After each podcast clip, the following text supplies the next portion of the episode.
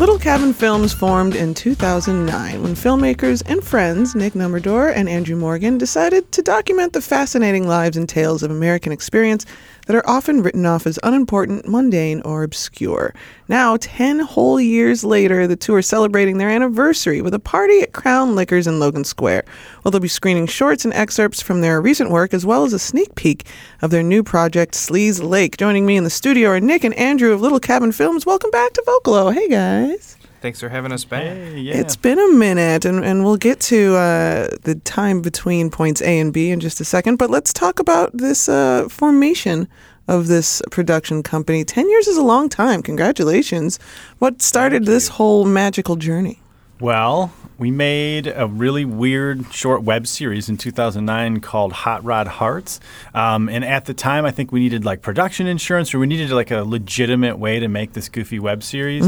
And that kind of was the impetus of, of starting the company. We're also screening a ton of films from other friends of ours that we've collaborated with over the years. So Chicago actually has a really healthy network of indie filmmakers and stuff, and I think that a lot of that is because of the the technology. Yeah, I definitely think you know I think it made it more accessible for everyone um, to especially get like good looking images out of a camera. You know, like the DSLR revolution, as Nick mentioned. Um, however many years ago that was now, it just made it a little bit easier to I think grab a camera, go out and get some really pretty images. Um, so. I think that there's a lot more filmmakers because of it. Is that a good thing? Are you trying to elbow out the competition? I mean, you know, I think that it can be a good thing because it's always interesting to have a lot of different voices in the arena, right? But you know, there is there's that other aspect of it too, where it's like, well, now that anybody can do it, right? You know, the double-edged um, aspect of it. Now that anyone can do it, not all the content's good necessarily either. So, and that's that's subjective as well. So, and no one starts off as, you know, the best filmmaker. It's it's a, a lot of trial and error. I mean, I've seen some student films where I'm just like, oh, wow, okay. And then I've seen some student films where I'm just like, have you been doing this since the womb? Yeah. Have, uh, what? Tell me about the the creative growth that you have you've uh, cultivated working through Little Cabin. Well, you know, it's interesting. I started kind of like wanting to do narrative film, like, you know, big budget, um, lights and camera and all that stuff. And, um, you know, kind of as Nick and I started working together, and, I, you know, you can comment on this more, Nick, but um, Nick's track was kind of documentary, and we ended up doing that because it's just such an accessible format. You don't need, you know, a, a three-ton tr- truck or whatever full of equipment and all the crew to pull it out of the truck and put it back in. It's like it can just be two guys with an idea, and you can go out with, again, back to the technology thing, with like some of these nice cameras that are accessible and easy to grab now, and like just go do something. No, I mean, when I started studying documentary, there were only so many hundred you could view, and now there's like thousands and thousands of documentaries because the technology has allowed people to kind of tell their own stories from their own points of view and stuff. And um, as far as progressing over time, it's just kind of a matter of getting out there and um, finding the stories we want to tell and we want to relate to. And just growing up in West Michigan and Chicago and stuff, uh, we were always just interested more so in the less politically minded documentaries and more in like weird subculture uh, kind of things and just salt of the earth kind of stories. Yeah. More humorous things, I guess. And just kind of finding those stories and sharing them with people where you basically go into something not knowing anything about a topic and then you come out kind of like a small expert or you can you know go to the dinner table and talk about that chicken farming documentary you saw or um, whatever it may be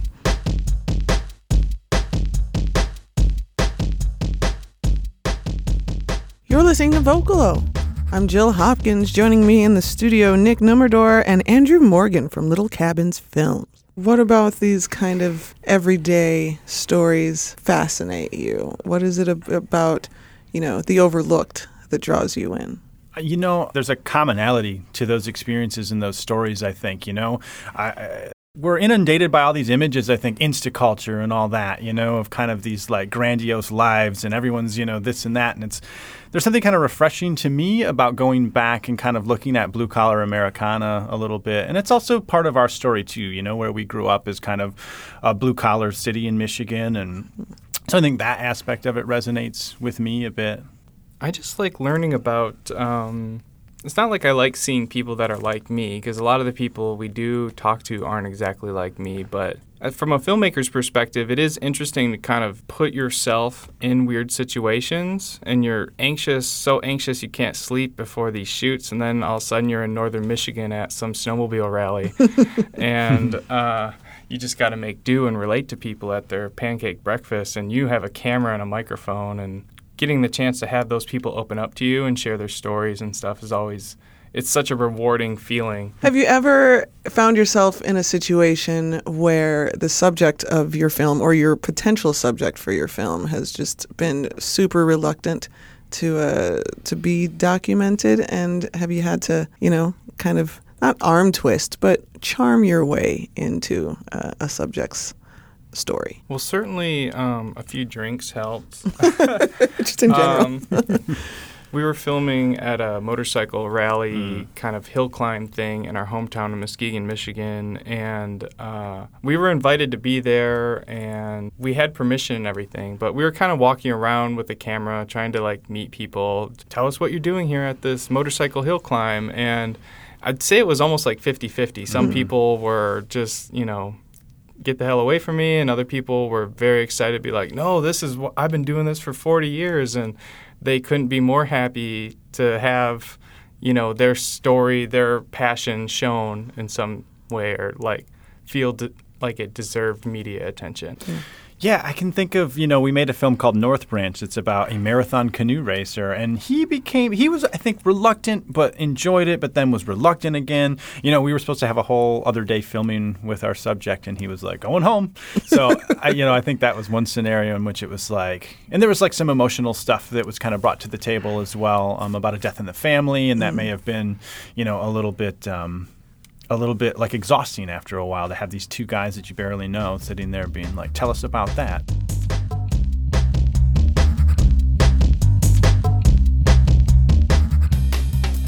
This is Vocalo. I'm Jill Hopkins. Andrew Morgan and Nick Nummerdor in the studio with me from Little Cabin Films.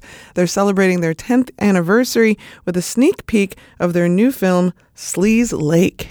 I think uh, the last time you guys were here, we were talking about Vannin'. Mm-hmm. And now we're here talking about Sleaze Lake. So in, in Vannin', we learned about this, this group of people who are very much into their custom vans and have a big event around it every summer. In Sleaze Lake, we're, we're looking at a follow up to that documentary. What is about these folks in Vannin' and their stories and their vans that made you want to check back in with them? You know, I think that there's a certain aspect to the Vannin' culture in particular where it's like it's this piece of Americana that everyone is kind of peripherally aware of, right? You know, this idea of like the creeper van or, or whatever it is at this point. These custom vans have been around.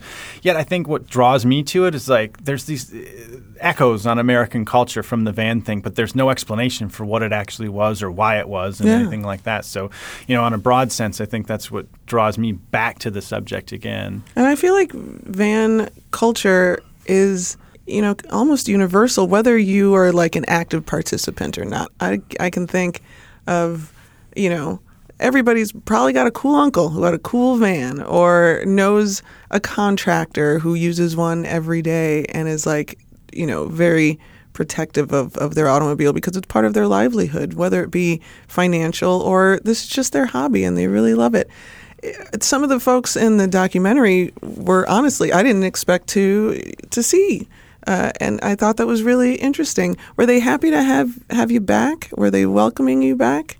What uh, what did we learn about uh, these folks in the last several years?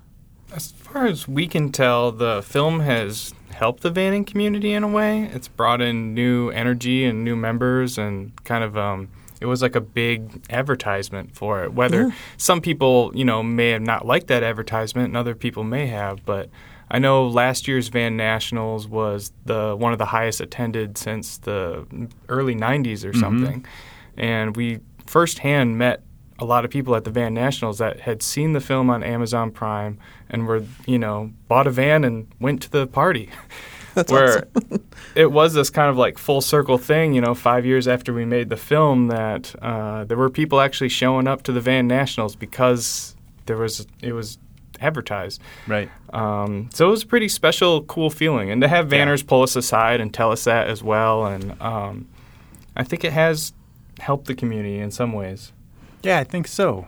And that's like it's one of the best compliments I ever got, right? Is exactly what Nick's describing. Someone walking up to us and saying, like, I just saw your film two weeks ago. I'm local to the area. I literally bought a van and came here. you know, so it's just, uh, you know, like Nick said, a very special moment. That's awesome that you can turn someone on to a new passion that they might not have ever ventured into otherwise. Good, mm-hmm. good for you. That's uh, that's the documentarian's dream. I, I, I feel like. Yeah. I uh, I want to talk about the event on Thursday, the 18th. You guys could have just thrown uh, some stuff on a projector and then come out like Russell Simmons at the end of Def Comedy Jam and just be like, "Thank you, good night." But this is like a party party. What are folks getting themselves into when they get to Crown Liquors on the 18th? We didn't want it to be all about us because it wasn't just us that got us you know, to survive for 10 years. and um, so we've invited seven other filmmakers to also screen um, little clips and full films uh, from their repertoire. So we have seven other filmmakers coming out, and it'll kind of be like a little talk show where or we'll have a filmmaker introduce a clip we'll show the clip and then we'll talk about it briefly afterwards and then we'll shuffle into the next person. And it'll be a couple hours of that and i think it's going to be pretty fun and lively and um, hopefully everybody's drinks in hand and um, we'll have a good social hour afterwards. I want to get uh, the information out to the people so they can make it to the party and they can uh, check out all of the work that you've done. The Little Cabin Films 10th anniversary party is Thursday, July 18th from 7 to 10 p.m. You can visit littlecabinfilms.com and sleazelake.com for more information. Congratulations, you guys. 10 years in any industry is huge, but in the filmmaking industry, it's, it's even more so. Continued success. Thank you so much for joining me. Thank, Thank you. you.